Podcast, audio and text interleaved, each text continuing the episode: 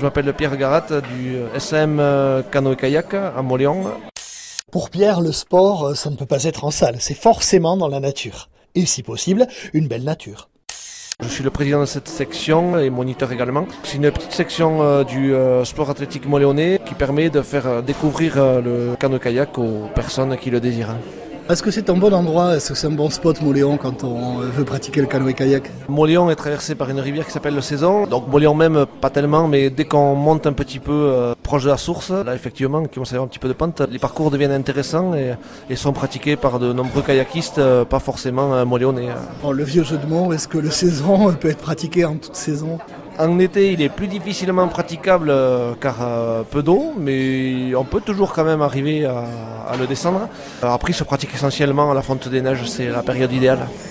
Le saison, bon, il y a très longtemps, mais a accueilli des championnats du monde de kayak descente et slalom. Alors les années, je ne les ai pas en tête, mais c'était il y a plus de 20 ans. vous, comment vous l'avez découvert ce sport, le canoë-kayak Le canoë-kayak, bon, j'ai toujours été attiré par les sports de nature de pleine nature. Et donc le club de kayak de Moléon existait mais était en sommeil au moment où je voulais en faire. Donc j'ai débuté en fait le kayak dans une euh, petite association sur Oloron. Mais bon, par la distance, c'était compliqué, donc j'ai vite abandonné. Et puis un jour, euh, le club a été relancé par euh, Yves Janot et Philippe Baudry à l'époque. Du coup, ben, j'étais un des premiers clients, si on peut dire, un des premiers adhérents avec deux, trois autres collègues. Et aujourd'hui, c'est nous qui gérons le club, qui essayons de faire vivre ce club. Essayer de faire vivre, ça veut dire que vous avez envie que ça grossisse, que ça prenne de l'ampleur?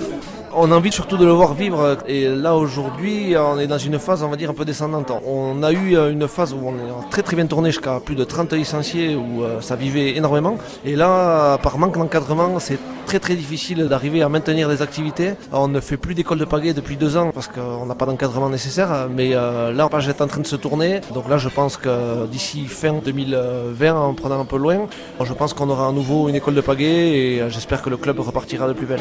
Vous faites des sorties? Oui, quand le club euh, tourne normalement, tous les samedis, on fait euh, une sortie ouverte à tous les adhérents, débutants, confirmés, tout compris, où on adapte la sortie en gros aux gens qui sont présents ce jour-là. On va naviguer dans le département Et en plus de ça, on organise des week-ends un peu plus exotiques où on s'en va en Espagne ou dans d'autres euh, vallées afin de trouver des nouvelles rivières.